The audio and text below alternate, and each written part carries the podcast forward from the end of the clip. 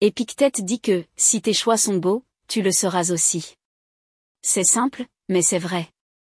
Vous êtes ce que vos choix font de vous, ni plus ni moins. Alors, faites de bons choix aujourd'hui.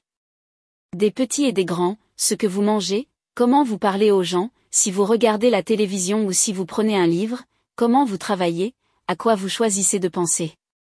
Faites de bons choix et tout ira bien.